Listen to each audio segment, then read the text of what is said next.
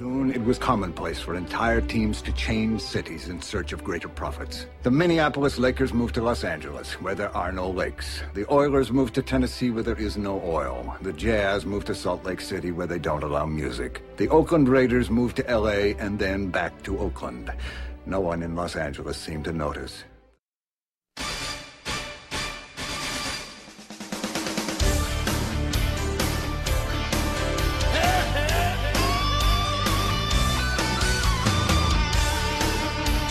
You can feel it in the air, like lightning on the edge of the night. You can feel it everywhere, but the party time all over tonight. Friday night's a great night for football. The captain is tired and ready to do it. Friday night's a great night for football. Sit back and relax and let's get down to it. It's gonna be a hell of a fight. We got a great night of football tonight. Welcome, Pink Hats, to Geek Salad episode 78. Are you ready for some football? I'm, I'm not ready. Andy. I'm Mike. I'm Jim. And today we're going to be talking all about nerdity in sports. I don't think I'm ready for some football. No, No. no. I may be ready for some football. Well, No, I'm not unless ready unless for some you're football. well, you're going to have to uh, anticipate the opening of the Canadian Football League. Ah. You've got a bit of you've got a ways to go. Yeah, right now it's kind of like it's all basketball and hockey at this point. Yes, welcome to the abyss of the sports world. exactly. well, I'm all right because I'm a hockey nut, but Yeah. I mean, But yeah, and I like my it's- Celtics too. Yeah, and we what was it next week? Pitchers and catchers report to uh to Florida. Oh, I thought it was Provincetown. Yeah, that's what I was thinking too. so uh, let's begin with a little bit of uh, Chris's cultural corner. KKK? That's not good. And Chris writes, "Hello, Geek Salad crew. I have been a sports fan for a very long time. I think it started back when the Pats had their first ever Super Bowl run back in the 1985-86 season. I remember that one. Yeah, Yeah. This is when the squ- phrase "squish the fish" became popular, and this great video began showing up on the sports reports. It also led to the popular video station V66. New England, the Patriots, and me. I think I think that's what he's Okay. probably talking about. It's awful.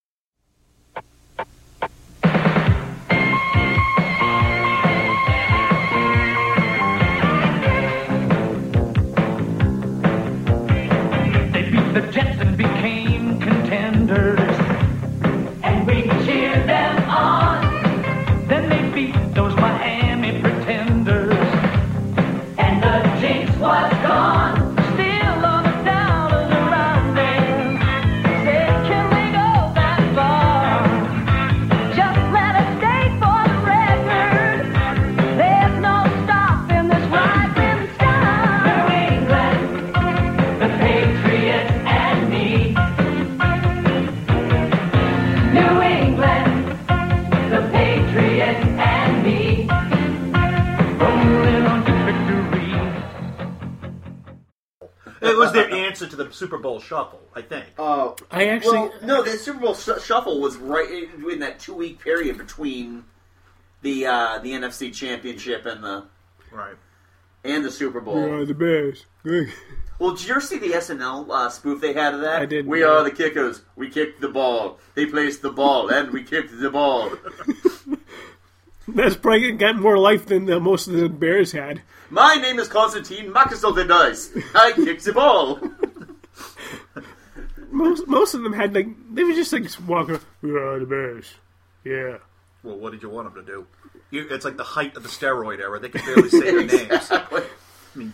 Although Jim McMahon had no real excuse, he went to Brigham Young. I mean, I Right. you'd think he has, you know, he could string together two sentences. He couldn't, No. Amazingly enough, which no. doesn't but- say much for the Brigham Young. and then there was William the Academic. Refrigerator Perry. Oh God! all you had to do was all you had to do was just say, William, there will be pizza and tacos on the set. and the fridge was there. You're probably busting down two, three, two or three walls at the time. Mouth watering enough to flood a small Oh my room. God, his ass crack looked like the Chattahoochee Canal. Which You is- could see it. You could see it. Like Yeah. he'd be running into the end zone. You see his ass crack. No wonder he always got it. Who the hell's going to tackle that? Or you get lost in his navel. yeah, oh, It's a black hole. No one will come back from it. What am I picking out here? Oh, Billy Button Lint, Steve Grogan. yeah. Chris Roy said 1986 was a year for extremes for Boston teams. The Celtics won their 16th NBA championship against Houston, and the Red Sox. Well, I think we all know what happens there, so let's not mention it. but what? I don't know if he mentions this though, but ninth, the 1986 Celtics team. yeah, No Boston sports teams won any championships until 2001. that's true. That was that was the last. That was Wow. That was a good Celtics team too. Oh, it. Yeah, that was the best. It's the best. I've That, that Yeah. was that was like the golden era. That was that was the Bill Walton Yeah. Celtics. Well, I, I, Well, I think the apart gold- from the no, other the guys. golden era, the golden age was the '50s and the '60s when they won like eight in a row. right. yeah. But I mean, yeah, those those Larry Bird teams were bad. Silver Age then. Yeah, Silver Age. back, back when Now, uh, pretty Kevin damn- McHale from Earth Two shows up. Yeah. Poor guy, he always had marks on his knuckles from dragging on the floor. and the scars on his neck where they removed the bolts. anyway, uh, the Bruins lost in the first round here to continue their long playoff losing streak to the Canet- the Montreal Canadiens, who would finally uh, end two years later. So Chris writes here's his top five list of his personal favorite sports moments of in his lifetime. Number five, the 1975 World Series Game Six, arguably called the greatest baseball game ever played. There were a lot of great moments in this game. Bernie Carbo's uh, game tying home run in the eighth inning, Dwight Evans' spectacular catch off Joe Morgan in the 11th inning, and of course the game winning home run by Carlton Fisk in the 12th inning. Awesome! it is not awesome. It is not awesome because they lost the series. Now, up until recently, everybody used that as their watermark, as the oh, that's the greatest. Mo-. We lost the series. Right. You can't say it was. good. It was an entertaining game, but at the end of the It day, gave you it gave you a photo that lasts a lifetime. On Nesson, they always show Carlton Fisk hitting that home run. What they don't show is Game Seven with George Foster smoking a three-run home run into the you know into the monster. So I mean, yeah, it was a great game, and I think it, it, it paints more of the folklore that at, at that time they were still the lovable losers, Right. That, you know, more, more of the pathetic. Would go on for another 18 years. Oh God, Ouch. yeah. And Yeah, now it's it come was- back. It was painful. Very painful. So, uh, Chris Rice is number four, the Super Bowl 36. Pats defeat the heavily uh, favored St. Louis Rams. Patriots had been to the Super Bowl twice before this and lost both games. Then they were big underdogs against high scoring, greatest show on turf, St. Louis Rams. This was our first season with Tom Brady under center, uh, thanks to an early season injury f- to Drew Bledsoe. Remember the Bledsoe or Brady? Thank you, Mo Debate. Lewis. Pats dominated most of the game until the final uh, minutes when the Rams tied it, and then uh, Brady drove the Pats down to the field goal range despite protest of one John Madden. oh yeah, I remember that. Adam Vinatieri, I don't know. and the rest is history. to me, for me, that's that's that is my greatest sports moment. Yeah. because I had no, I Would- had no, no way did I think they were going to win that game. do you remember when when that game went on and you were living with me? Yeah. We had Charter Cable. Ah, Charter Cable, the worst fucking cable station in the uh, ca- cable provider in the world. Yep, Um, about two right before the two minute warning. it was the David first Pat- half. David Patton caught that touchdown. They were reviewing it, and just as the referee's arms went up and said touchdown, the cable kicked out. Oh, Completely. Sixteen people screech in unison. So we're like, "What the hell are we going to do? What the hell are we going to do?" It was a modern day miracle. We cleaned up the whole house, jumped into a car, and drove like 20 miles across town and made it before you two exited the stage. It it was a miracle. Au- Autumn says this is the most impressing, dis- impressive display of speed and coordination she has ever seen a bunch of men clean a house we, in. I mean, we ran like I, I, I, I almost tinkled my pants. It's the only time I've actually uh, I was actually brought to tears at a sporting event. Yeah, it was. I remember driving Autumn home um, around the fourth quarter, and then we show up. We uh, I go Oh, to say oh, hi to her. by the dad. way, I, I have to put a, a caveat in. yeah, Andy didn't get to watch most of it because he had to go watch a bunch of Celtic women dance around the stage in bare feet and fiddles. Keep going. actually, no, that wasn't that Super Bowl. Pussy. No, I believe we saw Audra McDonald that. Uh, oh, I'm sorry. I stand corrected. Never mind. All right.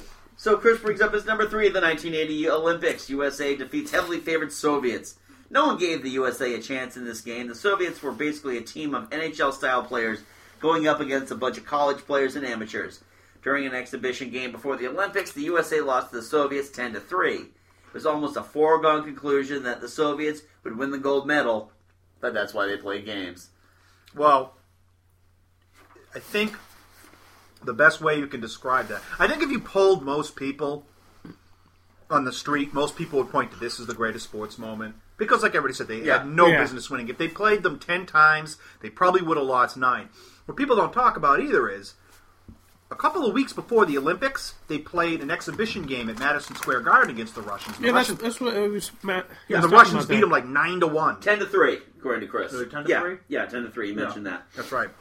And uh, Yeah, it was, it was. They just mopped the floors with them. to me, you know what the best way I can I can um, compare it to. Yeah. You ever see the Goofy cartoon where Goofy's playing football against like nine gigantic Yeah. dogs? You know, they all Yeah. like stubble and cigars hanging out of them. That's basically basically what it was. I Yeah. mean, they had absolutely no business beating that team. and they did it. They Yeah, had it's per- almost like the uh, the NES uh, ice hockey game where you could ma- you could play super super big guys or itty bitty little tiny guys. Yeah. Well, I mean, yeah. The, well, the thing what people don't realize too is the U.S. used, you know, they don't use their pros; they use their amateurs, and the Russians use their pros. Yeah, Hmm. So it it, it, it was an impressive victory, Mm-hmm. led by Mike Ruzioni, who, well, these days you can't go to a ribbon cutting at a 7-Eleven without Mike Ruzioni showing up, and uh, Jim Craig from I forget where he was from, but he actually played a couple games for the Bruins. Hmm. Not well, but he played. Not like every other team in the NHL was the Soviet Union or anything like that. Well, no, but I mean, it's it's Just water, the it, mediums. it's different now because now you have all the pros and it's Yeah. you know they they stop the season for a two week break. It's it's just not the same. I mean, it's it's it's I, I I like watching hockey and it, but it, I don't think it has the same meaning. Like the U.S. act the last Olympics, the U.S. got to the gold medal game and they played Canada and they lost, but. And it was they shouldn't have made it to the gold medal game, but the fact that they did, it wasn't as much a surprise because it was all, all pros. right. it, it's lacking some of the uh, some of the true Gravitas. drama. The yeah. gravitas. Yeah, because the you know the, the- was it the U.S. had Ryan Miller, who is the Buffalo Sabres goalie, stand on his head this time. I mean, it was it was very plausible they could win. All right. Moving on to Chris's number two. Doug Flutie and BC Eagles defeat the number one Miami Hurricanes in 1984. Hmm. This was an exciting back and forth game between two great college teams and two great col- college quarterbacks, Oh, was this Doug Flutie and Bernie Kosar. was this the the hail mary pass? Yes. Yes. Nice. Miami had just taken the lead, 45 to 41, with 28 seconds left. It seemed to be over, and then uh, the, soon to be the, the Heisman Trophy winner took over. Well, I'm telling you something. Luther Campbell was not happy that day. I actually, I think that was before Luther Campbell. Actually, joking aside. no, it might have been. I remember this game because it was the day my grandfather was getting remarried, and we had just come back from the church, and someone turned the game on, and this I saw the throw. It's like, wow, that's pretty impressive. And then No one. What's what's with you and having like weddings on on bringing important sports times? I don't know.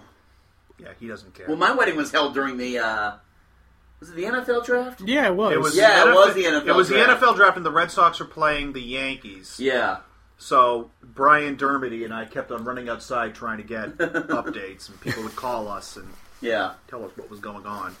Uh, those were the days. and then finally, uh, Chris's number one. The Boston Red Sox become the first baseball team to come back uh, from a zero to three versus the hated New York Yankees. Unless, of course, you're from New York and you don't hate the Yankees. But that's another story. for Andy another used day. to like the Yankees, and then his wife told him he could like the Red Sox. And here we are today, everybody.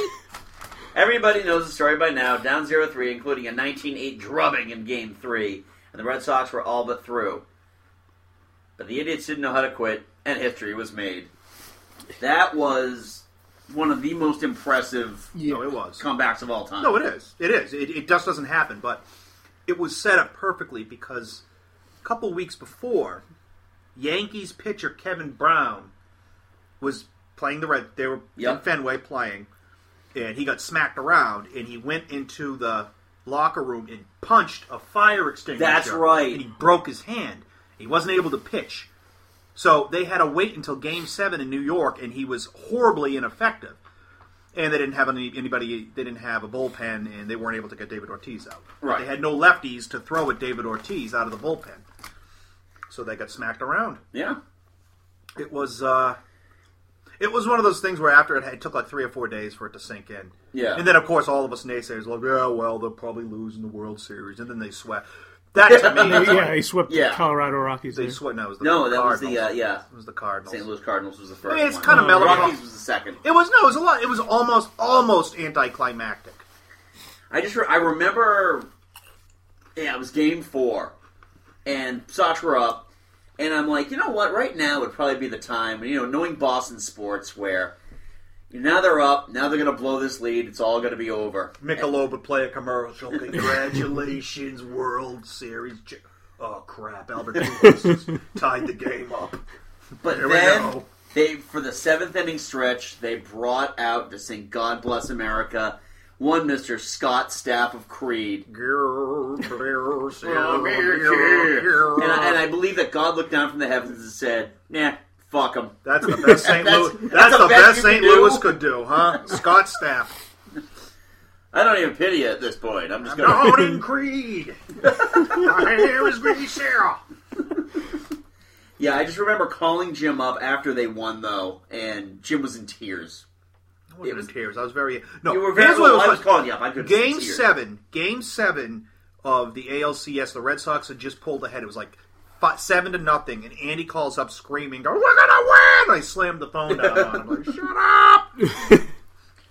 Don't jinx And it. if they had blown it, I was going to blame Andy. Oh, Okay. Okay. Well, I Oh. fair remember enough. reading the Bill Simmons article later on about how he's he's going inning by inning. It's like, okay, game's almost over. Dan Shaughnessy right now is starting to uh, light up all his voodoo dolls. no, Oh, my book, my precious, precious book. Well, he, I, I but think- it's the curse of the Bambino. I can't be Hey, wrong. don't worry about Dan Shaughnessy. He just put a book out about Terry Francona and his years with the Red Sox. Ah, oh yeah, I gotta read that. I heard it was pretty good, An interesting read to say the least. I would say so. Well, Digging Chris, up all the dirt. well, Chris thanks a lot for uh, for all the feedback. Uh, we did put it to our Facebook friends as well, uh, asking a whole bunch of, of stuff about their best and worst announcers, um, fans, merchandising, all that. Got some interesting stuff here. Sure. Start with Steve O, who says that uh, I find that co- the college sports fans, especially um, SU and Cornell, are rather irritating. As for announcers, Ken Singleton on the Yes Network is a favorite. He provides well thought out commentary and play by play while giving Michael K and Paul O'Neill good natured shit about how much they eat in the booth, among other things. There is n uh, the Yankee, the Yes Network is it's it's the biggest collection of sycophants and we. Uh, I, I swear to God, they broadcast, but what you don't see is one of the Steinbrenners behind them with a shotgun. If they dare say anything about the Yankees, you know, negatively, they, they get their heads blown off. Ah, gee, Derek Jeter flubbed that. Technical difficulties. It's got like that guy with like the uh, cord of the camera wrapped around his ankle. No, it's a cartoon of the guy with the X's through his eye. It's the ghost of George Steinbrenner come back to do poltergeist type threatening. Now, uh, one thing that uh, Sue brought up, and I was going to talk about this a little later, but perfect time to talk about it now. Shannon Sharp. Uh, first of all, I, I always thought that it was a requirement if you're going to be a national sports broadcaster that you actually have to be able to coherently string two sentences together. Shannon Sharp cannot. I agree. Uh, No, yes. that- that's, that's, that's a you know well known fallacy. Even even with the even with uh, Reed pushing the umpire until the, the running back, they could, still couldn't stop the run. Andy, you're in trouble, and no team has ever gone to the Super Bowl that's finished lower than 20th in rush defense. You need to get it fixed, and I I don't see how you get it done with the personnel that you have. I mean, he's got a skull that looks like it was found on an archaeological dig. oh, gee, I don't know why. The AL, it was the AFC Championship. They're all sitting around in like their, their cozy little living room studio, and I'm like, I, I can't believe that Shan's not even wearing socks to this gig. Seriously, dude. I, uh, yeah, I mean, you watch Shannon Sharp and you, You know, it's, it's one of these things where y- you know he got this gig because of his personality. It's Right. the only reason why he has it. Because he doesn't give any cogent thought. He doesn't. He just usually says he w- he usually picks the teams that he played for. So it's either the Denver Broncos or the Baltimore Ravens. They're going to beat everybody. You know, Shannon. Yep. Uh, you know, the Broncos are playing against the uh, the Holy Chorus of Angels. Who's going to win? oh, Broncos. Stu brought up though that um, probably the reason why Shannon Sharp got this gig there's got to be blackmail or bribery involved. That's the only reason that makes any sense at all. You know what's weird though? His brother Sterling is on the NFL Network, and he's incredibly articulate. I mean, he's really good. I mean, he's he, he's an MC for the, this show. I mean, he's really really good. He does um, I don't know, it's like Gillette AFC Championship breakdown, and he cuts through film, and he, I mean, he gives really good analysis. He's one of the top two or three in the game. And then there's his brother. Yep, What's up with their parents li- naming them both S? it's a cruel, cruel joke. Double Mike. alliteration. There's Sterling Shannon. Sterling Sharp, St- S- Shannon, Shannon Sharp. Sharp. Really? They're superhero uh, alter egos, Mike. Okay, makes Yeah, how do sense. you think their brother Sinead Sharp? feels? Yo, nothing compared to you. And I originally, before I saw Shannon Sharp, I honestly thought Deion Sanders was the worst possible guy they could have ever. Oh found. no, no, Shannon Sharp's not the worst. Joe Namath was the worst. Oh god! It wasn't a play. It was a play. you know, you know. it- Joe, what do you think about the Jets' struggles? I don't care about the Jets struggling. I want to give you a kiss. Oh god! I'm a man. That was awesome, by the way. That you know what? That wasn't his fault. They they said, "Hey Joe, why don't you come to the game? They're playing the Patriots tonight. You know, we'll, you know, we'll let you you can party and go to the owner's box." So he was there all day long, drinking and eating like any one of us would have been. And they said, "Oh, by the way, sh- you know, Can you get out there and talk to somebody? Susie Colbert sticks a microphone in his face and he's pie-eyed." I mean, the poor guy. He does look like a football player that they forgot to add water with now. He's shriveled. Oh boy! All right, so Phil brings up in the, in in terms of merchandising, starting lineup. When they came out, we thought they were the coolest thing ever. Then Todd McFarlane came along, where they had zero articulation. You almost always had to like attach their legs separately. Yeah, and everybody got everybody got a, a figure. Yeah. Why does Rich Gedman have a from the 1986 Red Sox have a Todd McFarlane figure? And why does he have a sword? Stoico, you got Stoico Radakovic on here. I like when they replay classic scenes, and you'll have Magic Johnson and Greg Kite. What? Uh, Phil's also a huge fan of the short-lived huddles from the NFL, stuffed animals, the mascot of each team.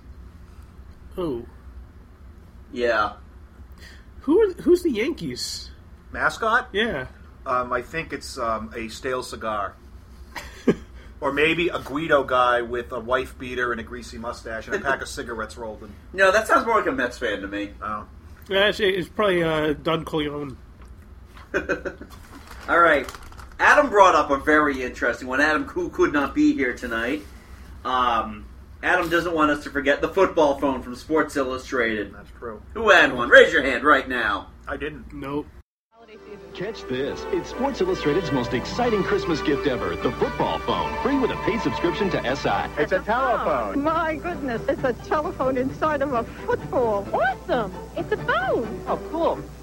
I would love something like Mom, if you're watching, I would love something like this for Christmas. He's looking for the past. It's a phone call. It looks like a football, but works like a regular phone.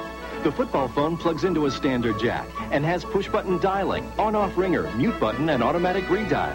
Hello, Colleen. This is fantastic. I'm at the stadium right now. I have a football phone. Uh, Cute. This has got to be out of her price range. Phil asked me to say this, though. I loved my football phone! Um, It wasn't a well-made phone. oh, no, It was a- not. it was a piece of shit. But I remember the Dennis Miller uh, routine about that. How you know you see this fucking phone and they're laying hands on it like it's a like it, like it's a religious artifact. Chop chop. it looked like Zorba the Greek. Alright. I no, I never had that, but it, it does it does appear that it would probably cause bodily harm if you ever tried to hold it up against your your face. I am pretty sure there were Yeah. microwaves radiating into your brain. It's like the Bluth cornballer. It's just, Ow! Every damn time. All right. Oh, Jim, your wife brought up one. What about the uh, zebra print pants that came out with the colors of your favorite NFL team? Yep. Every douchebag, gym rat. Yep. had a Every favorite- favorites their of gym rats everywhere. And it was always two teams the Raiders, or strangely enough, the Cleveland Browns. I love that Steelers. But, which was stupid because it looked like you shit your pants. Right. Before that. I thought, I would have thought the Steelers would be a lot more popular. No, Yeah. because they weren't very good in the '80s, No. in the '90s. No, they weren't. No, it was only after uh, Brett Roethlisberger showed real men how you really how you really go about raping somebody in a bathroom. Yeah, that's true. Ben, are you the greatest doughy-looking quarterback of all time? I sure am. Back to you. Rosberger, who doesn't know what the name, what the word "no" means. Oh God! I remember when they lost a playoff game, and I'm like, "Okay, ladies of uh, ladies of Pittsburgh, stay out of public bathrooms Ladies tonight. of the it's going to be a rough day." Ladies of the Three Rivers c- County, batten down the hatches. Here it comes. you remember that? Did you see the South Park episode where they're talking about sexual addiction? No. All right. Oh, I remember so that one, you yeah. don't get, and everyone just in unison, caught. That's right. So Ben Roethlisberger, what does it mean to not get caught? Uh, you don't have sex in a public bathroom. oh God, I hate Roethlisberger. Yeah, it was pretty Yeah. good for my fantasy team though. Yeah. all right. But yes, they were called uh, those, those zebra print pants were called Zubas. I and I don't know anybody who wasn't a complete d bag who wore them. Yeah, well, if you envision the '80s muscle guy with the mullet and the ear, you know, the lightning bolt earring. and the- Again, the wife beater. We always come back to the wife beater. We do- don't yeah, we? it it's- really is the epitome of class. Seriously, it's like our miracle of cocaine. It's just part of our. It's There- part there's a of our reason they cycle. call it a wife beater. I remember back in the '90s, I was going through some like fashion issues or something like that. And I go to my sister. I go, Steph. I was thinking of biting those whi- one of those white T-shirts that don't have the sleeves on. them." Steph goes, "You're gonna buy a wife beater? No, I forbid it." She, I was forbidden by my little five foot two, 108 pound sister from But- uh, buying a wife And beater. if she if she Probably forbids for the it, best. that yeah that yeah. Yeah, Ad- Adam did want us to remind us though that Zubas were uh, that he had many pairs of these eighty fashion gems. They pretty much co- uh, completed any team related outfit. They sure which did. to which your wife re- retorted, at least that was when the Buffalo Bills were good. well, Oh, good is a snap. relative term. Yeah, Yeah. yeah. Super Bowl. Oh, we lost. Adam did want to mention this is the closest thing we're going to get to Adam on this show anyway. Yup, back in the uh, Jim Kelly days when the Bills were good and the Pats were not.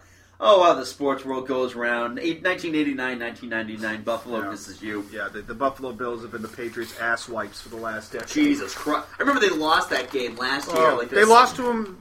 Was it? No, they beat him. No, we, we beat them. We, we beat them both times this season. Yeah, that's right. Last year they went down there and the lost. First game, and I had a, a coworker, Megan, who was from Buffalo, and she was in my face like, "Yeah, that's right. The Bills are going all the way this year." Then the Do second, you have a quarterback who played at Harvard who stinks? We do. yeah, and then uh, well, Jim, t- go ahead, talk about your uh, your experience in Buffalo last year for No, no. Bruins Sabers game. no, well, Adam very nicely took me up to Buffalo, and I, you know, I, I don't say too much. I mean, I, I know I give a little bit of crap. I'm not like my friend Tim, who you know tore the whole city a new corn shoot when he was up there. And One of his buddies said, "Oh man, I feel bad for you for being a Boston. Boston sports teams suck." And it's like, okay. Then it snaps like, dude, win something, anything, sometime, and any pl- please win a championship. I don't care if it's major indoor lacrosse, and then maybe you can talk. Until then, shut your hole. But then Adam told me, he goes, yeah, he doesn't really follow sports that much. Oh, okay. Well, there you go. There you go. All right. Um, well, the Super Bowl is in the in the books from this past week. The Blackout Bowl, I guess it's going to be called or Yeah.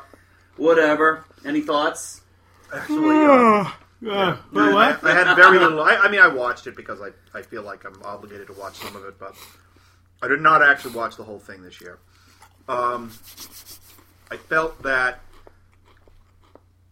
it was two. Te- I thought it was going to be a defensive struggle. Now I was actually wrong about that fact, um, and I just couldn't take Ray Lewis anymore. I just couldn't. I mean, every time he walked, you thought you could hear the you could hear the holy chorus of angels singing. I mean, he actually took credit for the second half kickoff. He took credit for it.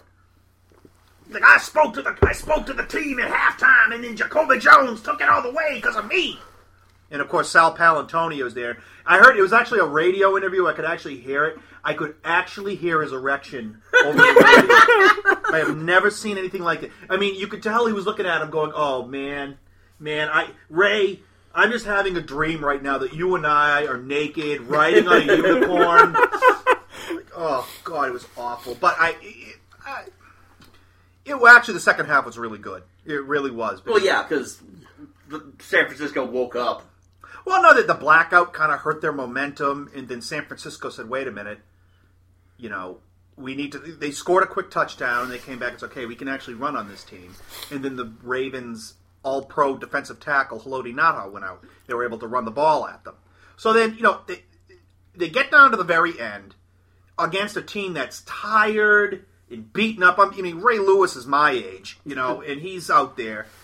They get the ball within the five yard line, and four times they've been running the ball down their throat. I mean, it might as well be Gulick here trying to stop them, and they don't. Th- they throw four passes in a row. I don't understand it. And of course, the uh, gosh, you had the Harbaughs. Oh, oh God, that wasn't insufferable. And of course, you know the, the, the, the John Harbaugh, who is 19 months older than Jim Harbaugh, who's basically been in his little brother's shadow his whole career. You know, he was the I, he went to like Dingbat State. Jim starred at Michigan, went to the NFL, had a good career in the NFL. He was the star, and he couldn't bring him. He, it, it was almost painful for him to go shake his own brother's hand. of course, the you know the older one is classy, called his brother the best coach on the planet, and it w- really was uh, it was a commentary on the one guy who's had everything handed to him and the other guy who's Who had been to a work grinder, for it, who's- yeah. who's a grinder and Huh.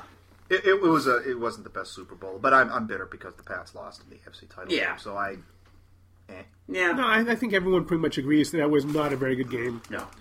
It, it in fact, it wasn't until the blackout when it when it actually got good. So, and that was just because there was a blackout going on. You I think know? the most an- thing anticipated was Beyonce possibly having a, a wardrobe malfunction. Yeah. and then when that happened, Jay Z would have whoever was responsible killed.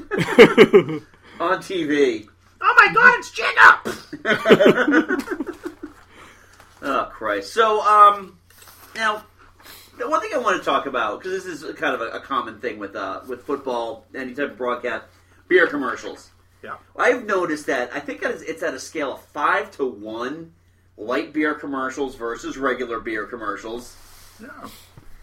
Yeah, I love. You know what I love? I love the Coors Light ad where the guys are risking life and limb to get a bunch of uh, bar hags. Uh, their thing. You know, I just wanted to see one of like their their uh, their toe lines just cut. Like, tell my wife I died doing something more normal. I said like that. I don't, you know, he's, he's climbing up there. He's got his axe, and all of a sudden the Yeti comes around the corner and cannibalizes him.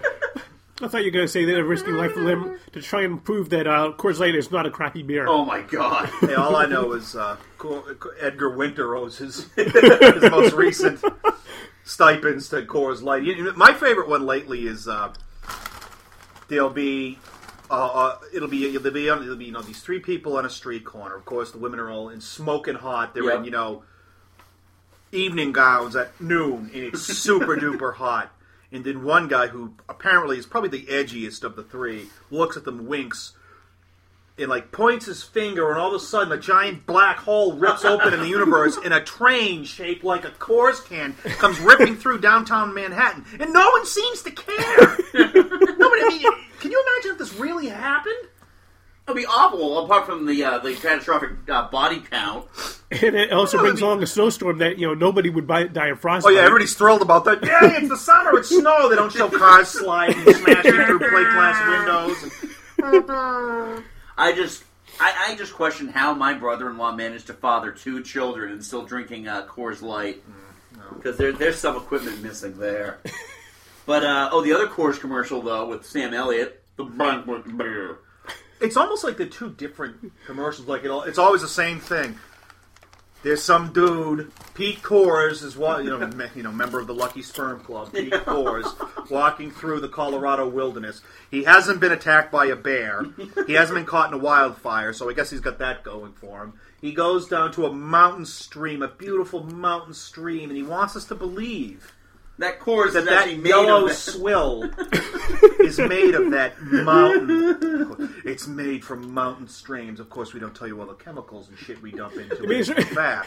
he says it's made from mountain stream as he's peeing into the into the water. oh, oh, oh, and don't forget Luther, the disgruntled brewmeister, who jacks off into- into the vat.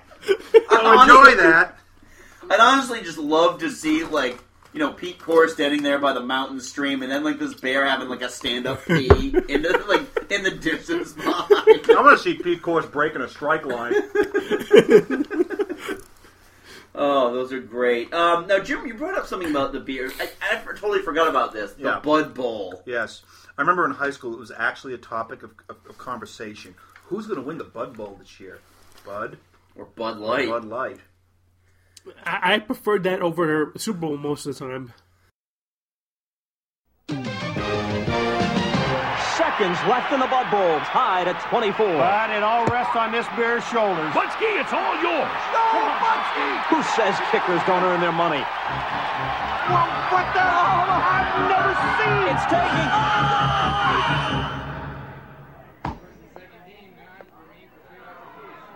Nah. What do we do? Call, call the commission. Call the police. Call somebody. Uh-huh.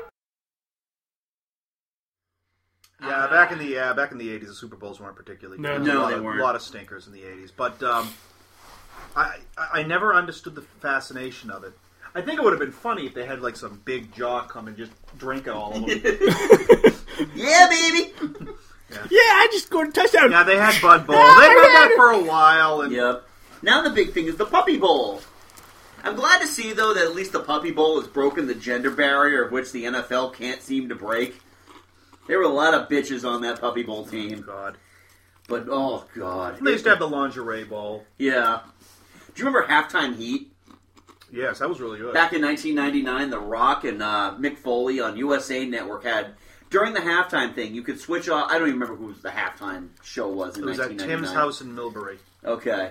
No, who did the? But no, but who did the uh, the halftime show that USA. year? No, no, who did the halftime show for the Super Bowl that year? Oh, I, It- it- I, yeah, it Jesus, doesn't I really don't matter. remember. remember. Simple Minds. I don't know. hey, sorry. Yeah, they had an empty arena match between Mankind and The Rock, which essentially ended with uh, Mankind dropping a pallet jack on The Rock and pinning him that way. For the title, yeah, that was good.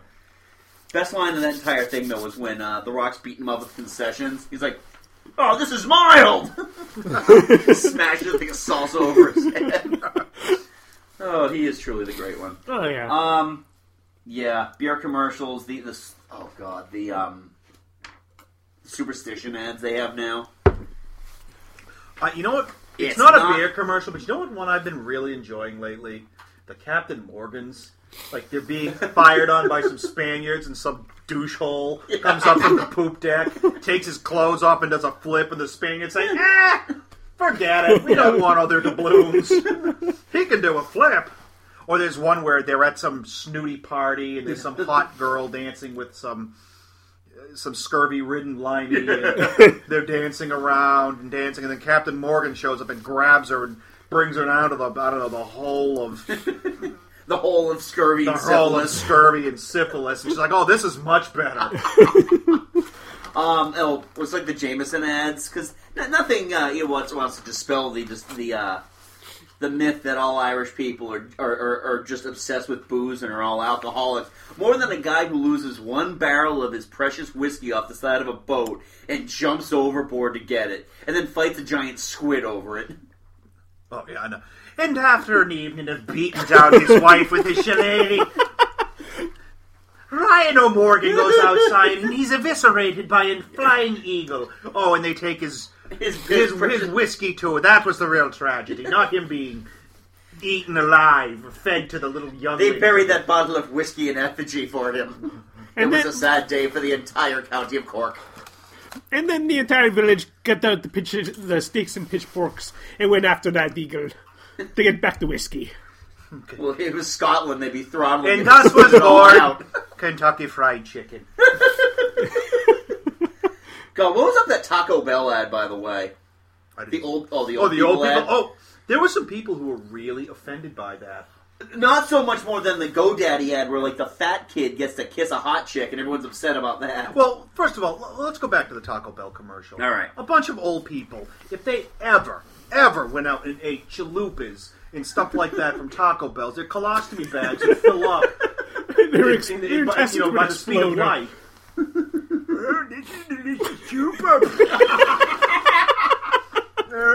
oh no! Taco Bell. Taco Bell. We found a Spanish version of "We Are Young" by phone. You're Enjoy. stupid enough to drink down a case of Golden Anniversary at three in the morning. You get what you deserve. Yes, they're having Taco Bell and drinking Mountain Dew. All the best. Oh, Yes, exactly. That's contributed to my long, my unnaturally long life.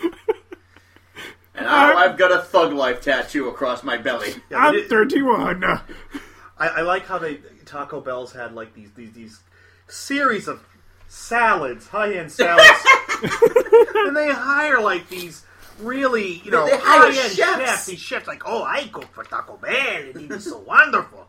You know, they show like these choice cuts of meat. Of course, they don't show you. You know, if you go to the director's cut, they don't show the donkey being led around in the slaughterhouse in the back. Carne asada burro. I mean, I mean. They have that butcher chart thing, like the diagram of all the flanks, and there's a kangaroo flank there. Ugh, this is gross. All right, and uh, the last insult that uh, the NFL has hoisted on us this year: Yeah. the NFL Pepsi anthems. Yes. Good God, why? We got Aerosmith because we're lucky. And I Have you think- heard the song? It's awful. We It's weren't lucky. Fucking awful. We aren't lucky.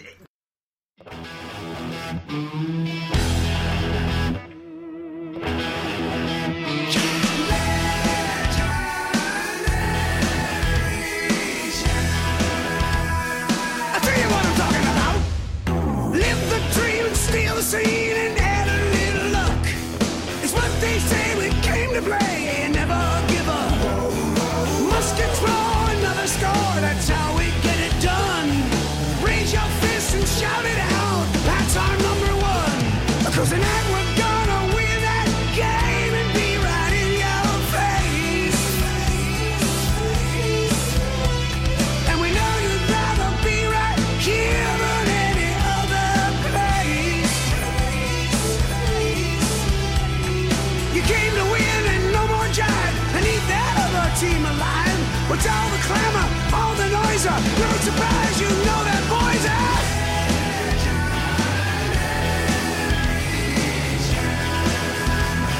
I think of what I'm trying to say. Does Steven Tyler have like yacht payments he's got to make? I or- don't know. No, Steven Tyler and Joe Joe Perry's work. Joe Perry will do anything you ask of him. Hey, look, uh, One Direction's going to be ta- they're going to be shooting a video. They're all going to be naked in the shower, and they would like you to be in it. Okay, dude, is it pay? Well, yeah, I'm in. I'll give you five bucks. Um, You okay. had me at two. um, th- some of the other songs. Well, there was uh, Kelly Clarkson does one for the Dallas Cowboys, which is apropos. You know the the ambassador of a once proud and now fallen franchise, representing another once proud and fallen franchise. That makes sense. Um, who else? There's oh, Lenny Kravitz does one called "Like a Jet" for the Jets. Wait, I'm I'm, I'm I'm I'm I'm pulling it up. I'm trying All to right. pull it up here. You're trying- wait, you're trying- I- I Ice always- Cube does one for the Raiders. Gee, well, wow, that's a fucking I always upset. prefer to call him Lenny Kravitz. Kravitz. Come on, What do you, are you trying to find the songs? yeah, it's not. What do we got here? All right. I don't want to enter it. No, no. The thing is, that the the list of songs is available on Pepsi.com, and you got to like let that thing load forever. Ah, forget it. It's ridiculous. Um. Oh, and then there's the Detroit Lions got one. I don't know why they got one, but they got one anyway with uh, with Kid Rock, which goes to prove, Really? which goes to prove my theory that if you ever see Kid Rock being uh, ha- doing any having anything to do with Detroit, he was their second, or Jim brought up maybe their third pick. Hi, Eminem. Uh, this is uh, the Pepsi. We're we're calling. You're a Detroit Lions fan, right? Hello, No one's a Detroit Lions fan. except for Kid Rock, of course. Yeah, Kid Rock. Detroit City, 0 and 16.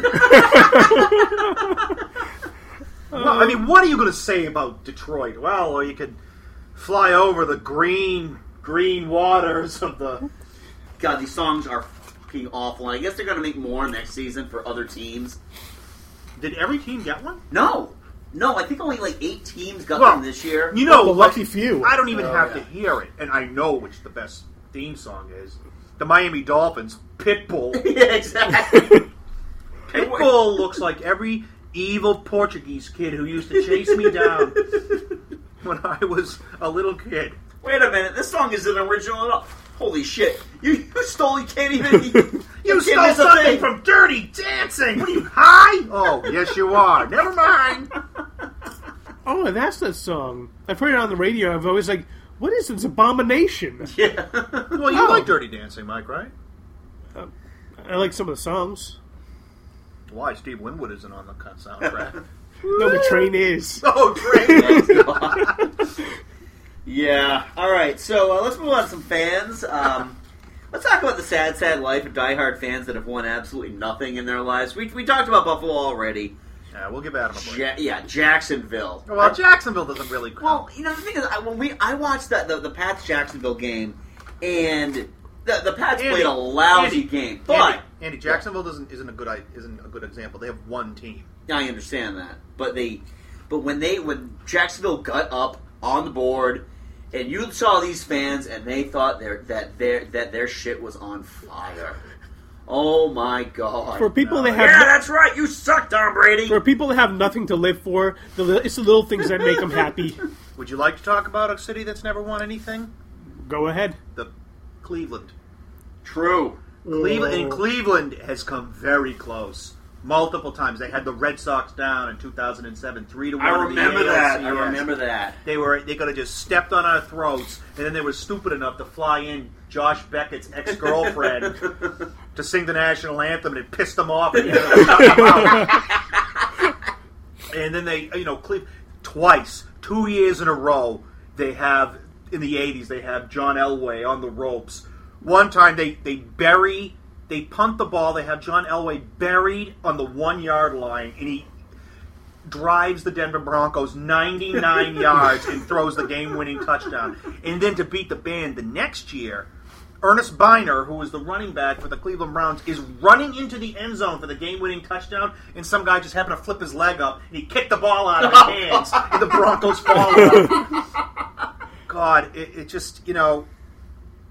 it- it- And, and, and the team has sucked. ev- The Cleveland Browns, since they've come back, have not put one single solitary player in the Pro Bowl. Bowl, not one. That's an interesting stat. Or if they have, it's like one, and it was recently. Well, you know what they decided to do? Hey, Cleveland's back. Who is the biggest celebrity from Cleveland that we can bring out to say Cleveland rocks? Oh, I know. Let's bring out Drew Carey. Yeah. So Drew Carey comes out for the inaugural game for the new Cleveland Browns, and the Pittsburgh Steelers beat him like fifteen to nothing. Thanks, Drew Carey. Yep. No, but Cleveland, Cleveland is a team. They've never won anything in Cleveland. I mean, it's been. It's a good. You Uh-huh. know, no, but the thing is, it's a good sports town. They have good fans there, Hmm. and they've No, just their been fans screwed. believe in them. I mean, Well- it's it's like Chicago fans. I mean, yeah. sh- Uh, Oh, the Chicago White Sox fans won are a, good. a World Series. Oh, Chi- recently. no, don't you can't. Chicago fans are really good. You, c- you, c- it, Well, you it- can't- it- I, I will. You can't really talk about Chicago here because you know this is about teams that don't win anything, and Yeah, Chicago's got the Chicago whole. wins plenty. They Yeah. have the Bulls, the White Sox have won. They also have the Cubs, which almost cancel out everything. No, though. but the Cubs Hey. are doing it. No, nobody cares if the Cubs lose. They don't care. I, I Adam actually was nice enough to take Rebecca and I to a, a, a Cubs game when we were there for my cousin's wedding, and the park was absolutely decked out. This is a last place team playing for nothing. The place was absolutely decked out. The crowd was into it. I I have nothing but love for the Chicago Cub fans. They are really they enjoy. It's not. Maybe we should be more like them. I should be more like them They seem because kinda I think they masochistic. just no, they just enjoy enjoy it for what it is. It's just a game to them, and they just Right. enjoy the atmosphere. Sometimes I and wish, being out. yeah, sometimes I wish the Boston fans were. a No, little bit I- I more- do We too. got spoiled. That's the problem. Is that in the past ten years we've got as Boston fans have gotten sports, spoiled. but even when sports aren't, you know, when we, I mean, from 1986 to 2001, we were loser town. True. and people still love their sports. The Bruins are losing right now. I assure you, people are tuned in. You know, with- they're playing the Canadians with bated breath right now. We're Right. we're a big Boston You will never convince me that w- there's no there's no other place that has more passionate fans than Boston. Still losing? Yeah, they're losing one nothing. Damn. What, what period is it? Uh, end of the second. Oh, okay, that's plenty of time. Still a lot of still a lot of game to be played. Now, your thoughts on Atlanta, Jim? Because I've, I've Atlanta heard, is the worst sports Thank town. you. That's that. They just could confirms care what I was going to less. ask they you. don't care about any of their sports. The Atlanta Braves, for 15 years, something like that, for years, were the cream of the crop in the National League. They were in the playoffs every year. They won their division every single year. You could walk up on game day and buy a ticket during the playoffs. Yeah. That is that is ridiculous. That's awful. The Atlanta, I mean, the, the, the Falcons fans are pretty good. I mean, they, their cred took a hit back in the early '90s when MC Hammer and his, his cavalcade of sycophants were, for some reason, they left them on the sideline or something like that. They did. They were on the sideline. They're all flapping their arms, too legit to quit as the Washington Redskins tear them a new cornshoe. I mean, it was, it was no, that was pretty bad. But no, Atlanta is the worst sports town. Yeah. You know when you, you know what about a, a sports town is really really bad when you listen to like you listen to their public address announcer during a basketball game and the guy says all right everybody i'm going to say d after i say d you say fence defense we want to we want to inspire our team that's what atlanta does they Give me got a D. Fuck you. defense defense they just it just they're bad they don't care the different well i shouldn't say atlanta is a bad sports town georgia actually is very good they only care about college though it's everything Right. is georgia tech and the university of georgia they don't care about the falcons particularly they got a somewhat of a fan base actually you know who does their theme music they have a they have a commercial Ma- i want i'm going to have andy find it All right. it's the Samuel L. Jackson Atlanta Falcons promo. And he comes up and screams and he goes, What do Falcons do? And then some gospel group screams, Falcons rise up. Can you feel it? It's time. It's time for every one of us. If we get knocked down, we won't just get up. It's time we all rise up. When stars step up. When a dome stands up. When a city lights up, we all rise up together. Ryan, there's Roddy. When we come on the field, we rise up. Rise up. From kickoff to the last play. We rise up. This is our time, Atlanta. We've been knocking on the door. Now it's time to blow it up. Tell me, what do Falcons do? What do Falcons do? Falcons, Falcons rise up. That's what I'm talking about. which I guess was not the case in the NFC Championship game when they No. blew a 17 point lead to the San Francisco 49ers. So they don't necessarily rise up every time. every once in a while they will. How, how, how about this for a sports team, a sports town? Seattle. Ah. they've never won anything. They've never won anything. You know, they've been. But they, they again, three teams. No wait. No, I mean the they- Seahawks have been there for a long time. The Mariners have flirted with being good, but the problem is nobody wants to go to Seattle. They can't get free agents to go there Mm. because it's so far away and it's so off the beaten path. How about the Supersonics? The super well, they're about to get they're about to get another basketball team. The Sacramento Kings are going to be sold, Oh, really? and they're going to be going up to Seattle, Seattle Kings? because they're going to be the Seattle something or others. I don't. They might be the Sonics again. There's, there's Yeah. talk they're going to get because they actually had a really good fan Seattle base. fish gutters. No, the Seattle. The Knife goes in, guts come out. Knife goes in, guts come out. The Cobains. but no, they ha- they actually got screwed over by the ownership of the Yeah. Supersonics. They got um, they were supposed to build them a new auditorium. And they did just not the They same didn't. town. They they had just redone the Key Arena, and then they, uh, from what I understand, the owners of the Supersonics, a, n- a new ownership came in, and got a sweetheart deal down in Oklahoma City. Huh. So they left, but I mean, I have family in Seattle, and they were they were crushed. They're huge football fans. They they they're good fans up there. They really are. They do support their team. Oh, Yeah, I always kind of root for the Seahawks. I know they're not going to do much, but I always kind of root for Yeah, I them. usually I have like I said I have a lot of family up there. I usually root for Seattle teams. Yeah. Um, it, the talk is when the N- the NHL expands, they're probably going to get a team. Oh, that'll be interesting. Okay. But oh, the- that, well, that well, makes they sense, do because they're but- like right there. Well, they do, but well, it does. But for the most part, they they follow the Canucks because they're two hours away. So Yeah, most exactly. Seattle fans, ho- or their hockey fans, are Canucks fans. Right. But they have a very successful uh, minor league team there that does really well. Hmm. So they, that's a good sports town. They're, I mean, they're, they're sad sack because they've never won anything, but I don't think they've won anything. N- Uh, no, because I don't think they ever won a Super Bowl. I mean, they went to the Super Bowl a couple years ago. I remember Yeah, yeah, I remember that. Couple they years did. and ago, They got, that's they, they got pasted. Yeah. They lost. It was 2006. They played the Steelers. That's right. They got Yeah. killed. God. No, it was a, it was an awful game. that. Yeah. Okay, All rip right. the new one. So, um, speaking of fans, Boston fans versus New York fans. They're both equally obnoxious. Yeah. Uh, I'll agree with that. They're, no, they are obnoxious. Um, here's what I will say though: Yankee fans can be as obnoxious as they want. Their team is the it's the flagship of baseball. I mean, what am I going to say? No, I yeah, mean, you, you can't say do- Yankees suck. Do They I have think their them. fans smoke cigarettes and have greasy mustaches and listen to Cotton Eye Joe? Yeah, I do. But I mean, th th- th- it's the model franchise in baseball. They Right. really are. What are you going to say? My problem is Jets fans because they Oh. act just like Yankees fans, except their They've team won nothing. is a festering shit Yeah. and have been for years.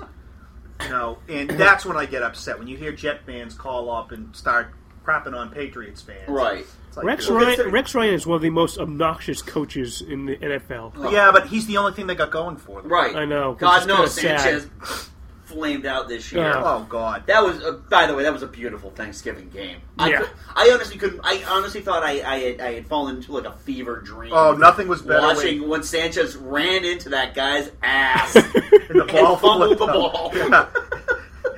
and Devin McCourty picked it up and ran it back 50 yards. That was the end. No. I just- oh, um, I mean, but they're both. I mean, from what I understand, Ranger fans are animals.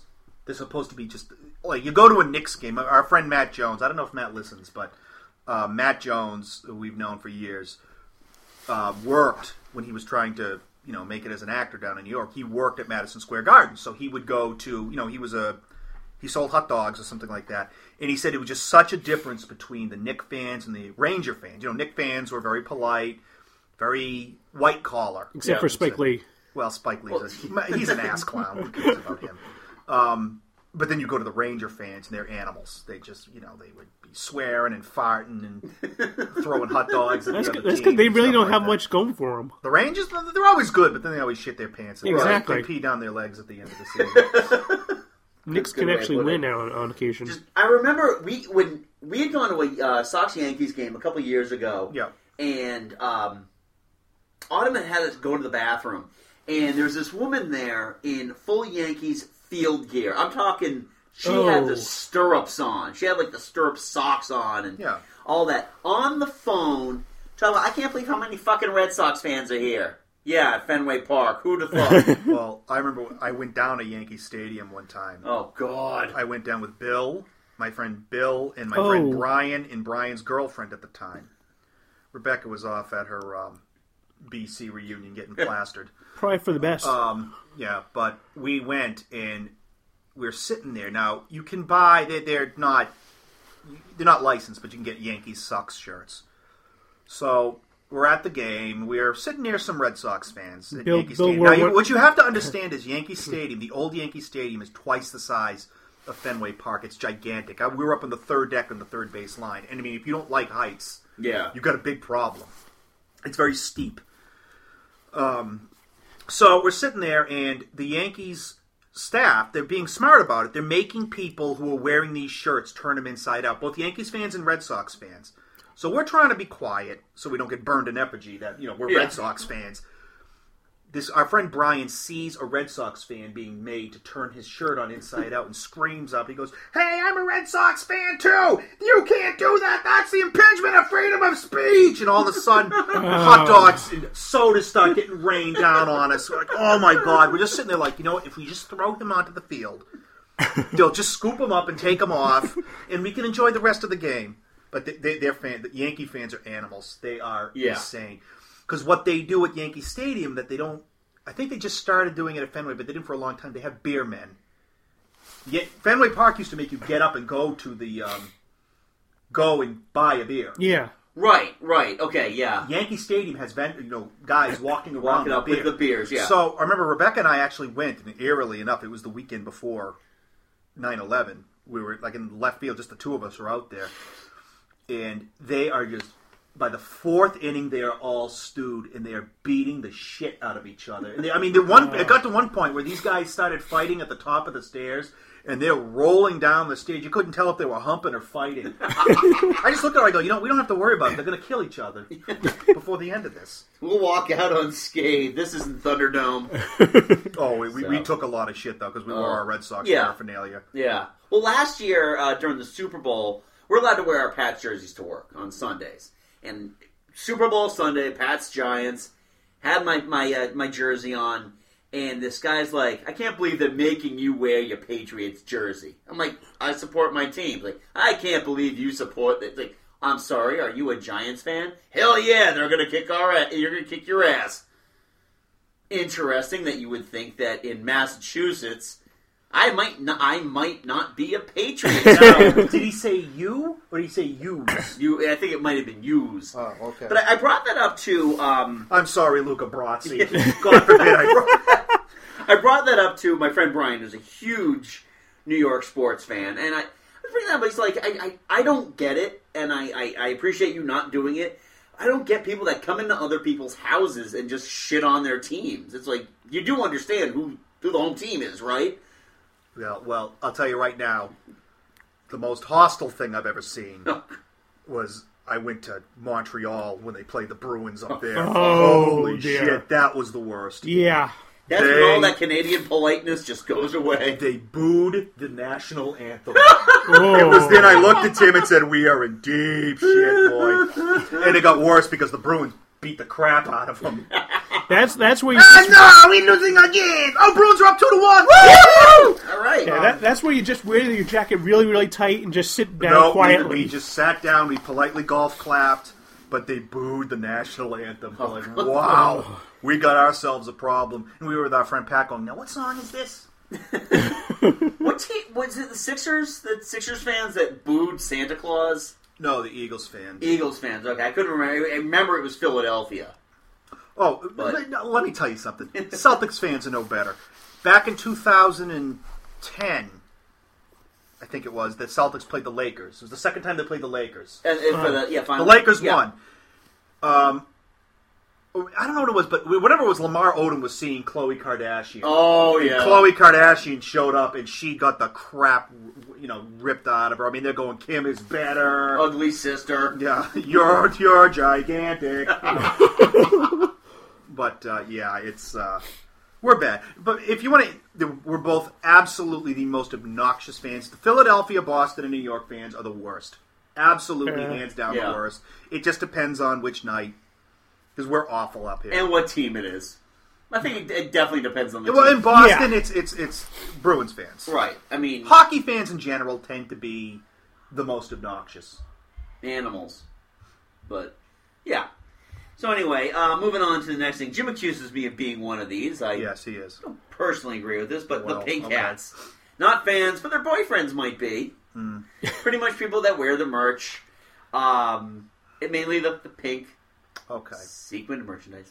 No, the pink hat. Yeah, it- it's you know, I mean, it's smart. Major League Baseball started doing this. They started merchandising pink hats with the team's logos on it. So you know, because you know, just attract girls. I mean, re- really, there's nothing wrong with it. I mean, I Right. joke on it. There's really nothing fine. I mean, I'm not a big pink hat. Usually, what it means is. They go and support the team, but they know nothing about them. They know nothing about the game. They have no idea what's going on. Like they would call the closer the finisher, things like that. um, That's when I first started getting into baseball. I know, Like, I know. I've I give learned Andy, a lot since I then. give Andy crap because Andy claimed for years he was a Yankees fan. Now I would ask him to Couldn't name, name a player, yeah, other he than couldn't Jeter. name any Other than players. Jeter. But then one night, his girlfriend, or I don't know if she was your wife at the time or your girlfriend at the time, who Autumn, Autumn started Fiance. watching the Red Sox at this point, and all of a sudden Andy was a Red Sox fan. Fancy that! and then now Andy, Andy's a, Andy's a he's a much better fan than he used to be. I, I, I you know I joke, but he knows. We- We've enjoyed our, our times at the uh, the Baseball Hall of Fame, Oh, oh yeah. especially especially when uh, Um, especially when we, we went to this bar. Now, keep in mind that the beauty of, of Cooperstown, New York, right, where the Baseball Hall of Fame is, is that other than the Hall of Fame itself, there's nothing but souvenir shops and bars. Yep, lots and lots of bars. So when Jim and I needed a break from the Hall of Fame, we'd go for a drink or several. And um, we're sitting in this bar, and they've got like one of those big Jägermeister machines. you know, the ones with like the upturned bottles. And Yeah. Jim's like, I don't think I've ever had Jaeger. And I turned to him and go, Jim, it is the devil's semen. It's awful. But the waitress didn't hear the devil's semen por- portion. She just, I can't believe you've never drank Jaeger. Shots are on me, boys. Yeah. Oh God. Oh, that's Oh, never a good God, sign. She's horny and ugly. I, Oh, I, I, I can't recommend the Cooperstown enough, though. Oh, I loved it. I had a great time. That was another one though, where we were wearing our, our Sox jerseys. We're in the hall. We're in the actual hall, and this guy's like, "You know what the problem with you Boston fans are? You can't win gracefully." Oh yeah, and I was like, Really? oh, I'm so sorry. We don't win with the style and dignity of you Yankee fans. Like the time when in the '70s, when when the Red Sox were playing, and some imbecile said, "Hey, let's give our wonderful, gentle fans batteries, free batteries," and they went on to pelt Dwight Evans, with welts in his back. I'm so sorry. No, you, No, you're right. You're right. you move ahead, sir. Babe Ruth's Babe Ruth's tombstone is that way. That's right. God. Um, but the funny thing about the pink hat thing is our our, our friend Heather is no, a- Heather is not a pink hat. no, no, no, no, no. But she owns one pink Red Sox hat, one pink uh, Patriots hat, and she has to. Ex- she's got like a whole dissertation of why she owns them. They look cute. They go with a couple of her outfits. It's like Heather, we understand. I mean, she knows sports better than anybody. She might know sports better than you. No, she does.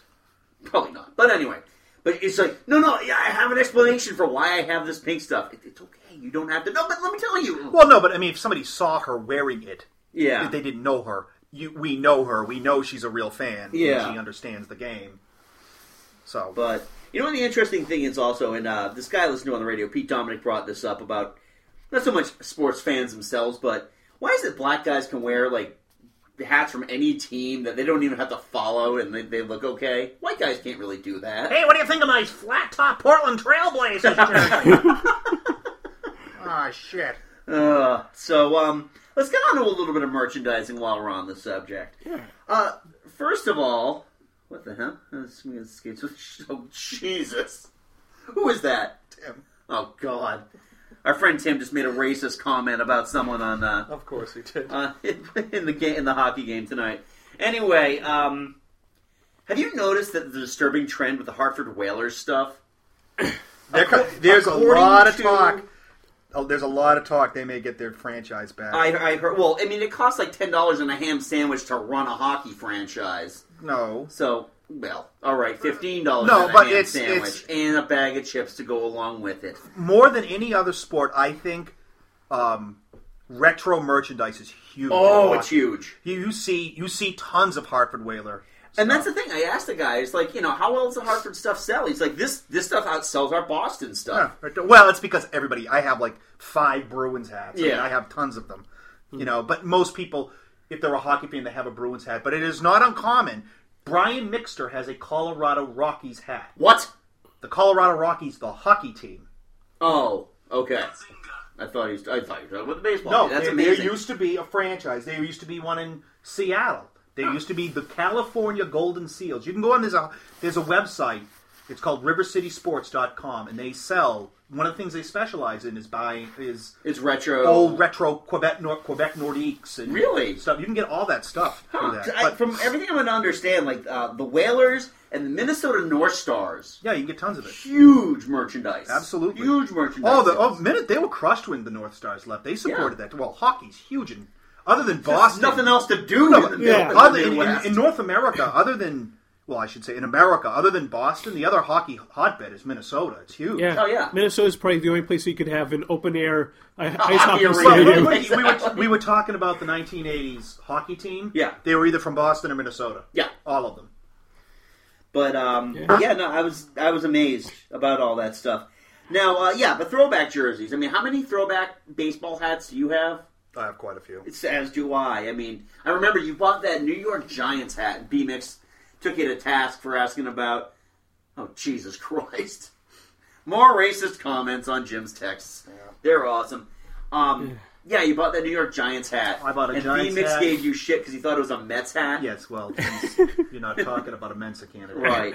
Um, no, I have a. Um, my favorite one I have is my Boston Braves hat. I like that hat.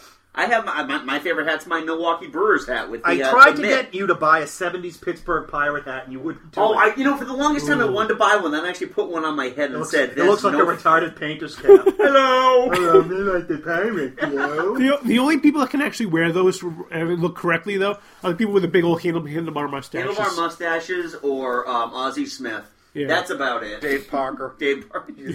or, or Willie Stargell could get. oh, away yeah, that's with it. right. Willie Starch. Um, jerseys, and let, let me just say that the Houston Astros had the ugliest jerseys in history. Well, what people don't realize the though, orangeade jerseys. Well, they're co- the, they, I think they're changing their logos around because they're coming to the American League this year. They're going to the American That's League. right. West. I think their new uniforms are kind of an amalgamation of the new ones and the older ones. Like, It's, it's got the orange star, but it's Yeah. got the circuits. It's cooler looking. Actually, the worst uniforms ever was like the 1973 Cleveland Indians uniforms. I'm seriously, it looks like a Starburst took a crap. Well, then, the, the, like, I remember a bunch of National League teams, um, The early Phillies. aughts. No, the ear- early aughts teams, they had, like, the sleeveless jerseys. I think the Reds still kind of rock those from time to time. Yeah, they do. They wear Um, the Under Armour underneath it, but then they've got like the the The sleeveless. Giants white did beard. it. The Giants did Yeah. it. The Red No. Sox did it. Did they? When? Not not like sleeveless. Like they were they, they were just high cut. They had the high. I remember the, well, they had the high cut without the buttons. Well, you Like- can see like um, the- pictures of yeah. old Jimmy Fox, you know, swinging away. But he, he has like the really high cut sleeves. It shows his pipes Yeah. off. Oh well. It doesn't show his Isn't that- knuckles where he got into a fight with sixteen pimps the night before. Oh god! And the basketball jerseys. I, I to this day still want to get myself a Larry Bird jersey. I don't like them. Really? I have one. and I, I wear it once in a while, but I only wear it like if I have a shirt on it. Underneath it, yeah. it's- I'm not going to. None do of us that. had the body to pull those off. And Most people don't, though. All right, uh, let's move on to some TV announcers. We already mentioned Shannon Sharp and his inability to Shannon Sharp does not have ten brain synapses firing. at the same time. No, he Um, doesn't.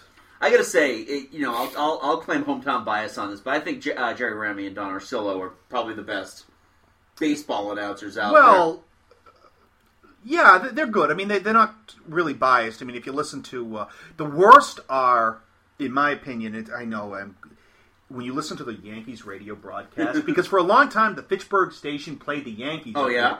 Well, they did because the Red Sox went to 93.7, which is an FM channel now. Because for ages they were on a, you could only get an AM signal. Right. So people, you know, there's plenty of Yankees fans up here. So they, they were playing them. If you listen to them, it's John Sterling who feels the need to, you know, try to rhyme everybody or try to come up with this neat little quip like when Alex Rodriguez hits a non-steroid induced home, there's none of those. Um, an A bomb from A Rod. He says stuff like that. Ugh. Um, just stuff like that. Uh, Robinson Cano when he hits a home run, he goes, "Robinson Cano, don't you know?" Like you're so clever, you old fucking fossil. then then they have Susan Waldron, who is this big, diesely, nasty woman. She she talks like this. I remember when Joe Torre was fired, and she came on the air and cried.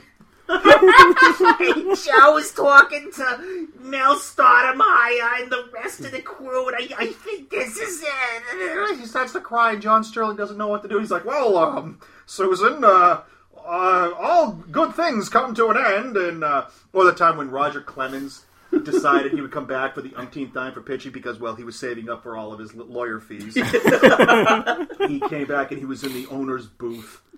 And Susan's like, oh my god, Roger Clemens is in the booth, oh my god! it was almost like Moses came down from Mount Sinai. Look at his big fat bloated face! Oh my god, he's 50! We're gonna win it all! They're really bad. They're really bad. But Yeah. for TV, I, I mean, the Atlanta Braves broadcast. I remember one, one night, there's nothing on TV. It's I watched a little baseball. socks are off tonight. Oh, the Braves are playing. Let me watch. Oh God. Yeah, they're, they're not good. Cure for insomnia. Yeah, I forget. It's one of the carries. It's like Chip Carey. You know, well, my uncle, my grandfather was a good announcer. Must run in the jeans.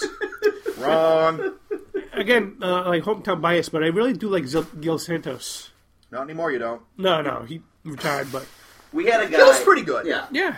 We had a guy here back in the early '90s, Jimmy Myers. No, he wasn't an announcer. He Oh, no, he was a- he did he the was the- desk. yeah, he he, was did the the, he did the desk, and he used to say, and his catchphrase was "Time to go downtown and get the job done." Which, Now, this uh, is when the Celtics were bad, and they would proceed to get destroyed by the expansion Miami Heat with uh, Oh. Ronnie Cycli, Greece's greatest basketball player. It was a close one, but Dino Raja had one too many cigarettes during halftime, and Ronnie Cycli took it to him. Sorry, Dino. Hey, Sherman Douglas is playing. You don't see too many five foot ten fat point guards who can't shoot or hit a free throw. What use is he? Oh shit, I'm on the air. I'm gonna get And eventually he, did. Well, what was it? Now, what was this thing? That was was it sexual abuse or was it? Uh, No, I don't. I don't. know. he stunk. Oh. Um, no, they, they had this poor, poor guy.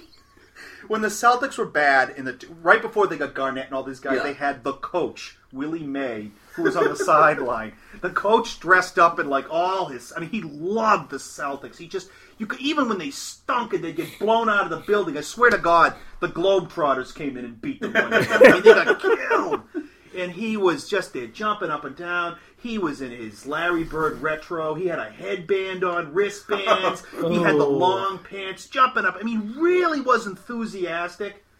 They trade for Kevin Garnett. They're like, well, Willie, we're going to be good now.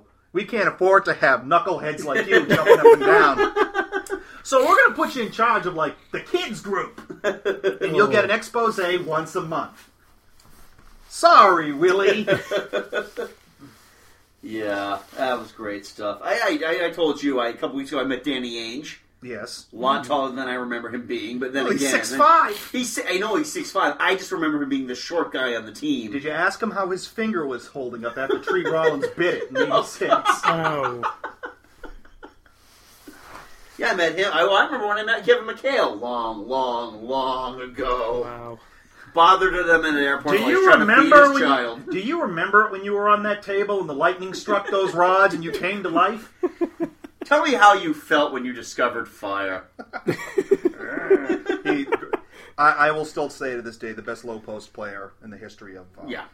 basketball. Oh, God. Basketball. Yeah. he was he was outstanding. At least we had the Celtics back then because we had we had nothing. very- else. No, that's not true. The Bruins were good in the '80s. They didn't win anything, They- but they they were didn't always win, yeah. good. I mean, they were you know, they just would always run into the Canadians or the Edmonton Oilers. Right. Hey, everyone! Here comes Gretzky. Oh shit! No, Gracie's got a donut in his Oh, mouth. He means oh, here business comes now. here comes Gretzky and his Cro-Magnon friend Mark Messier. We're not going to win a game in this series, you know.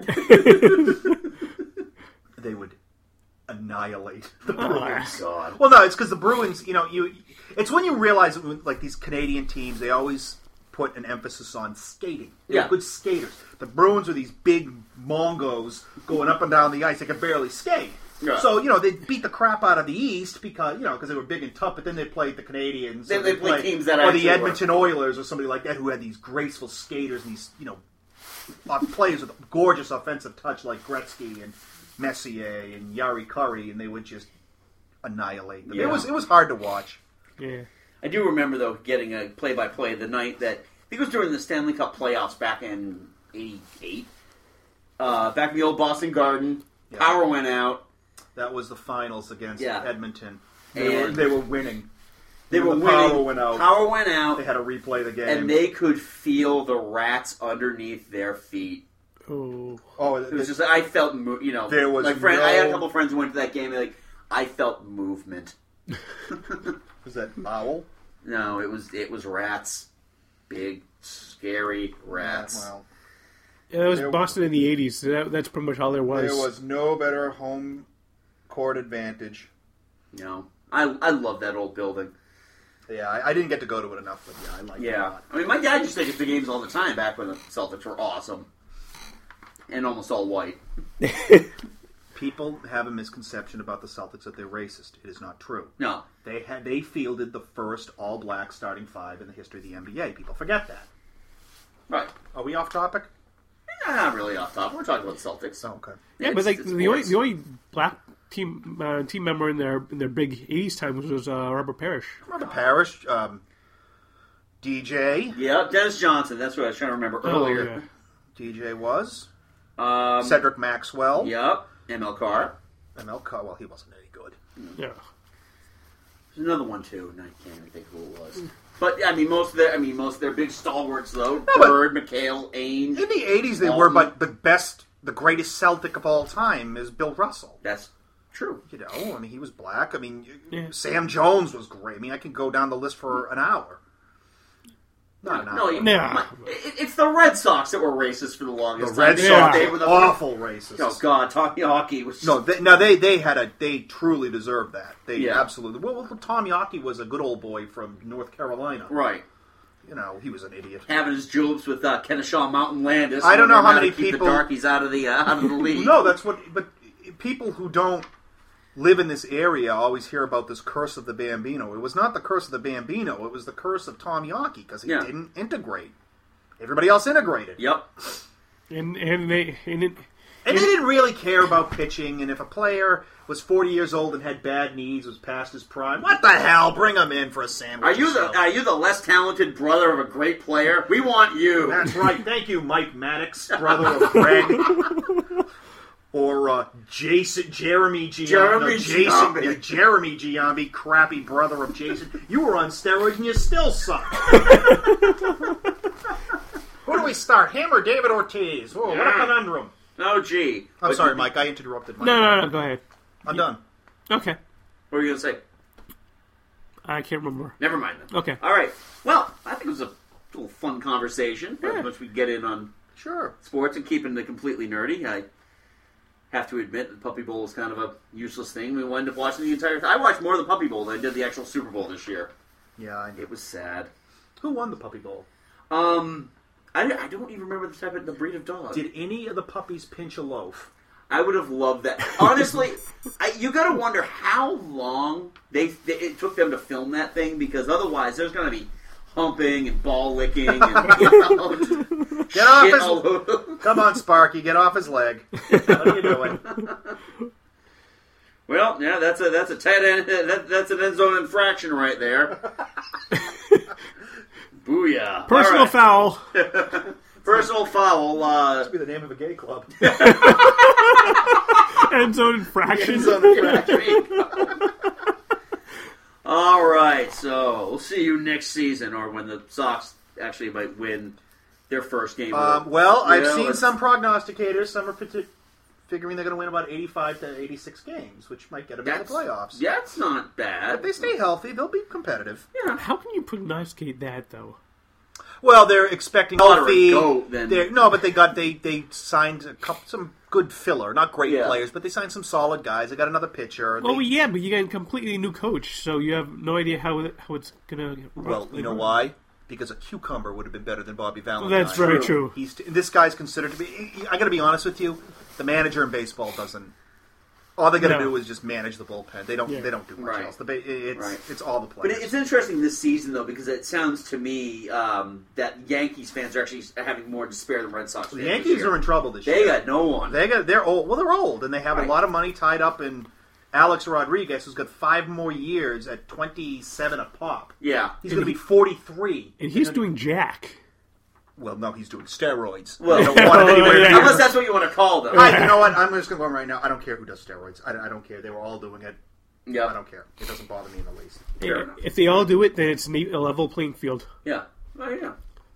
So anyway, let's move on to some segments uh, brought to you by our friends over at the Future Dirty Old Men of America. Check them out at uh,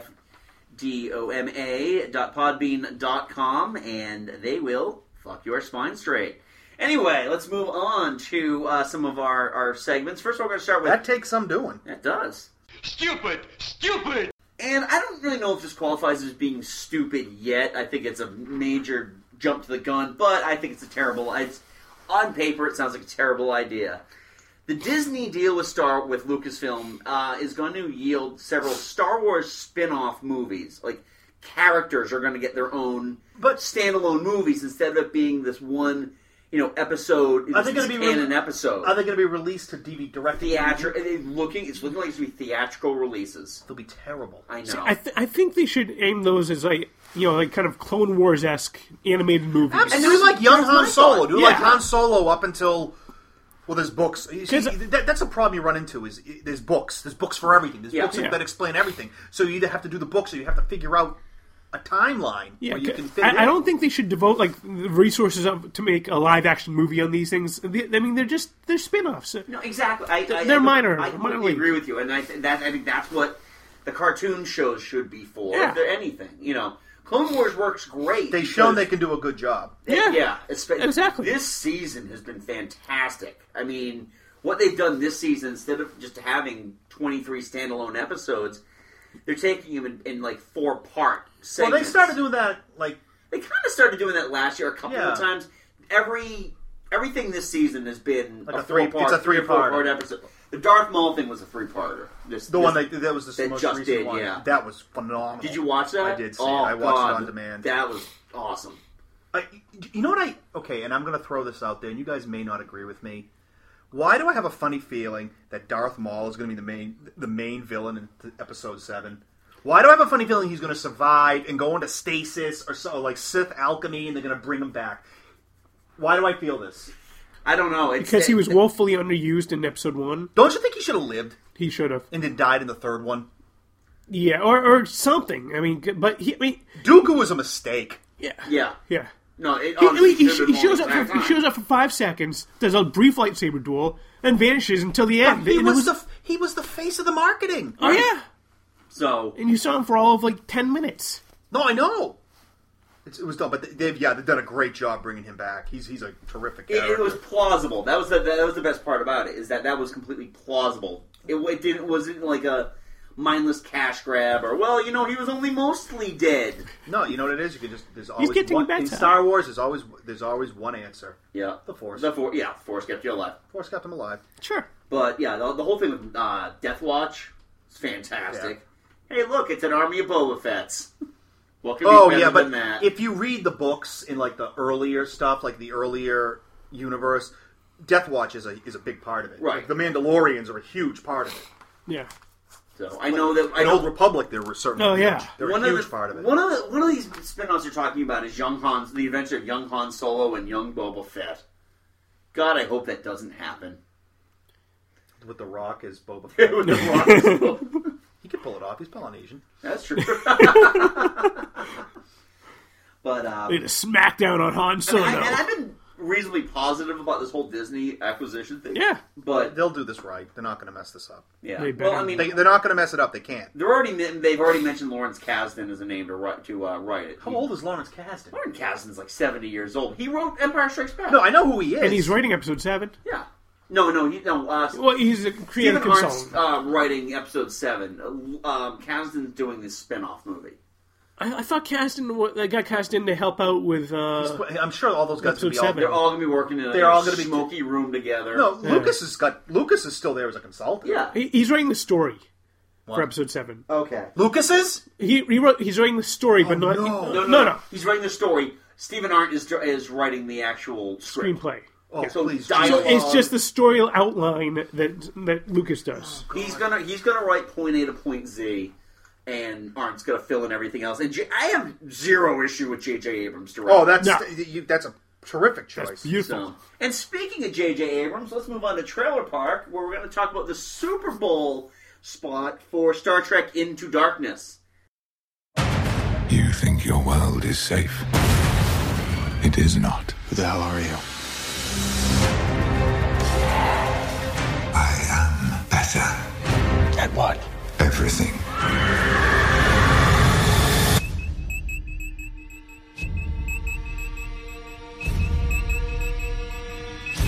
Shall we begin?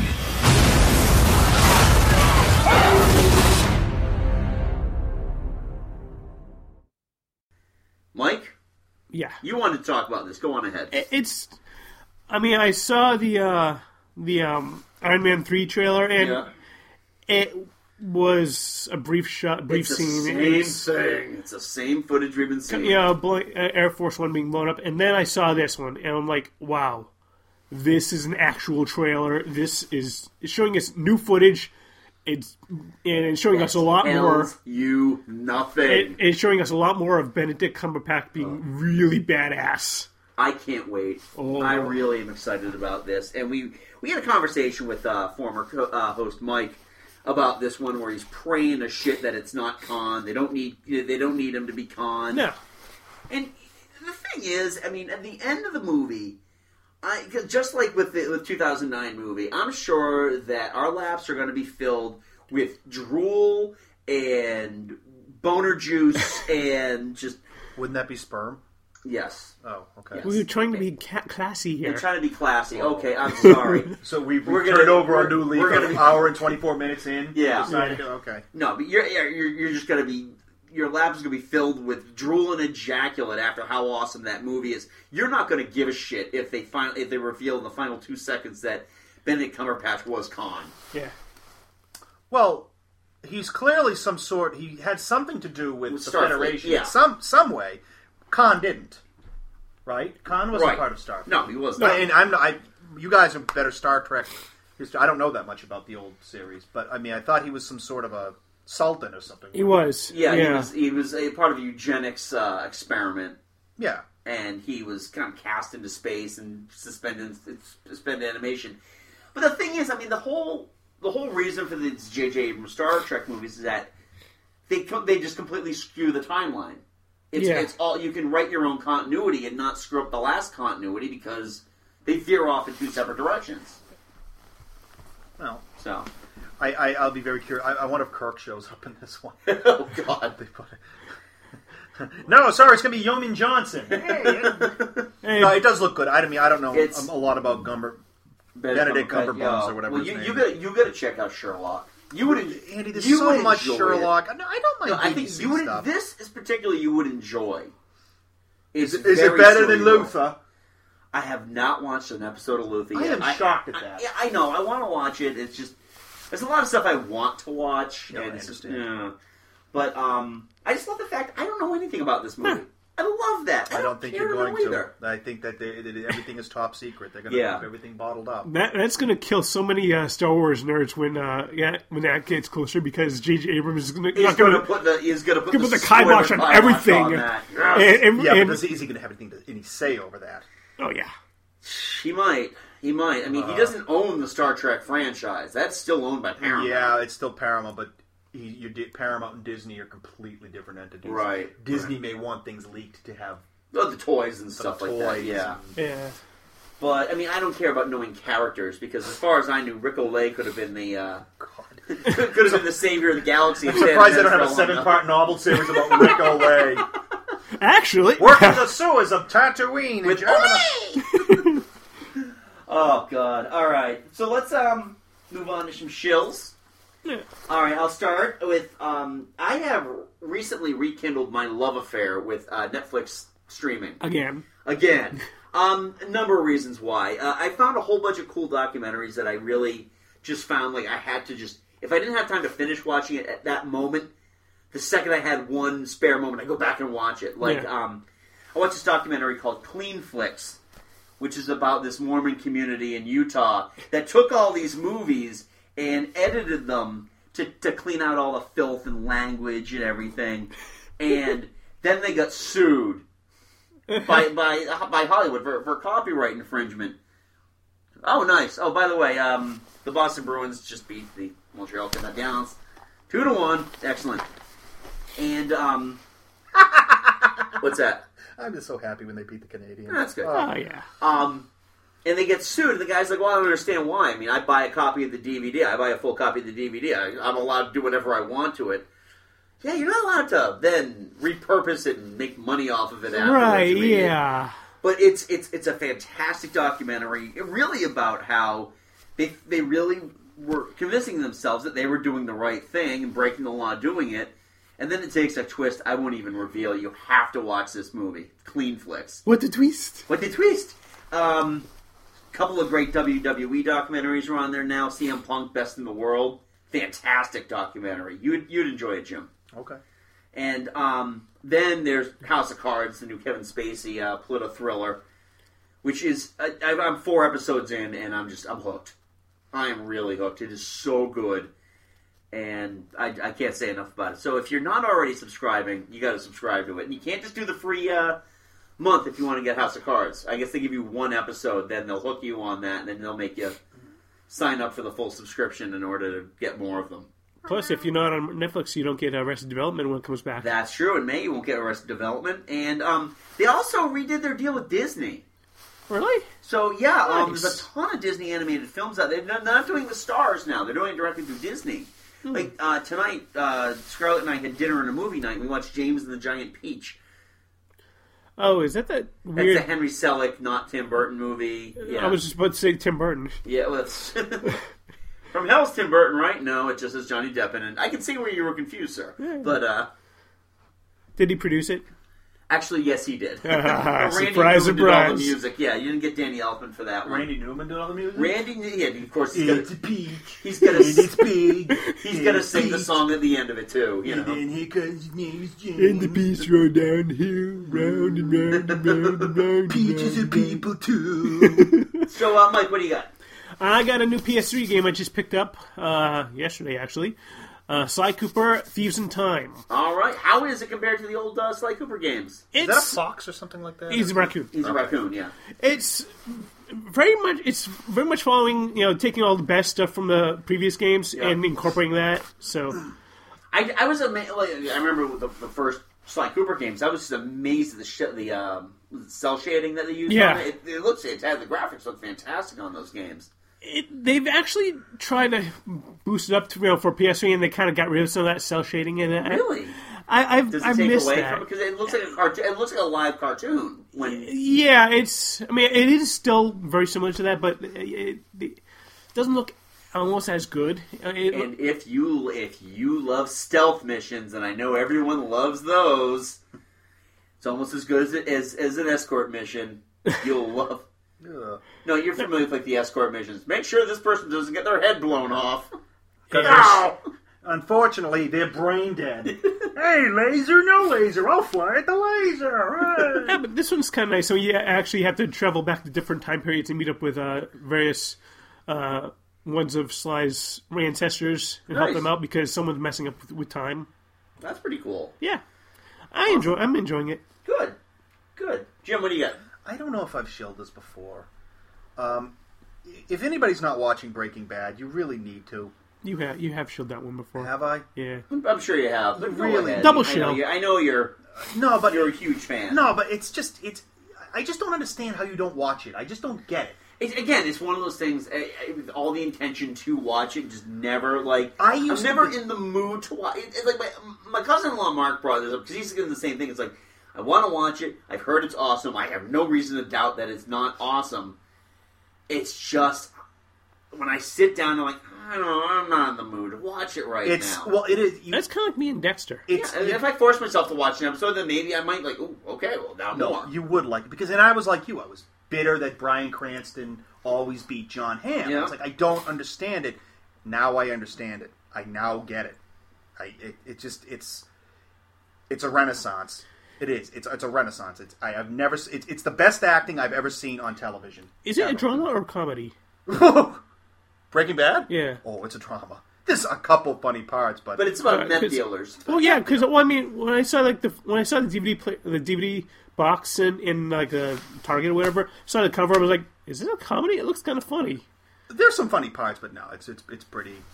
It's very dark. It got to the point where Rebecca and I were watching that, and we were watching Homeland. I was like, we need to watch something light because this is it just it's just too much drama and darkness. Oh.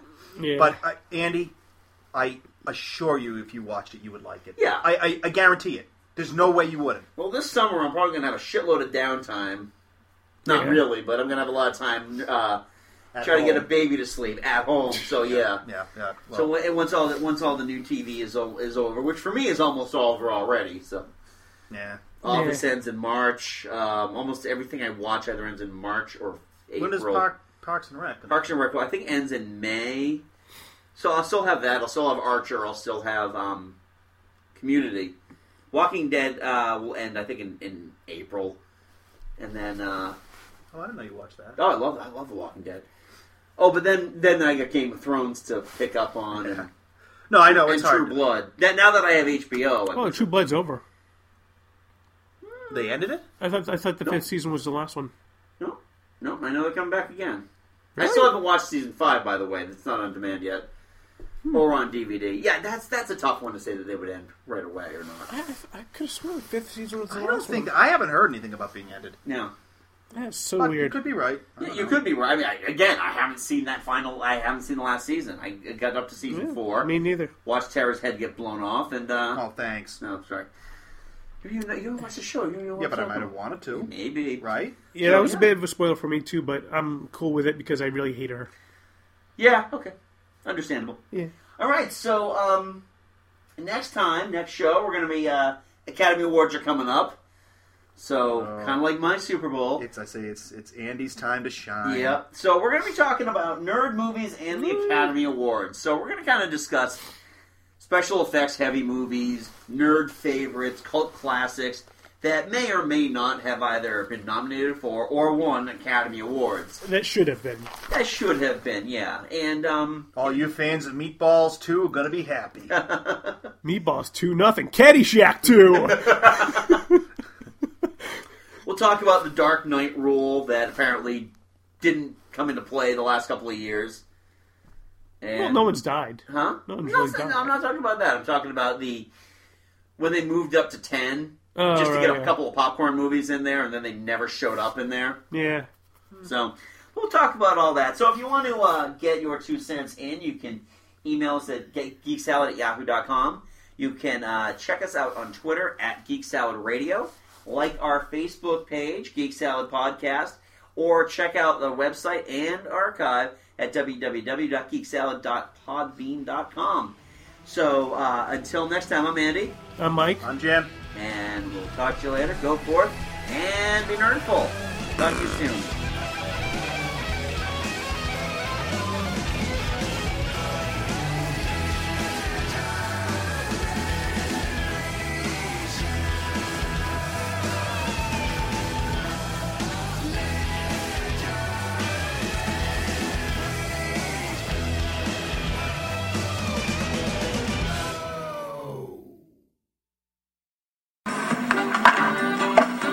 Come on, door, get in front of the damn ball. Don't give me this old lay bull.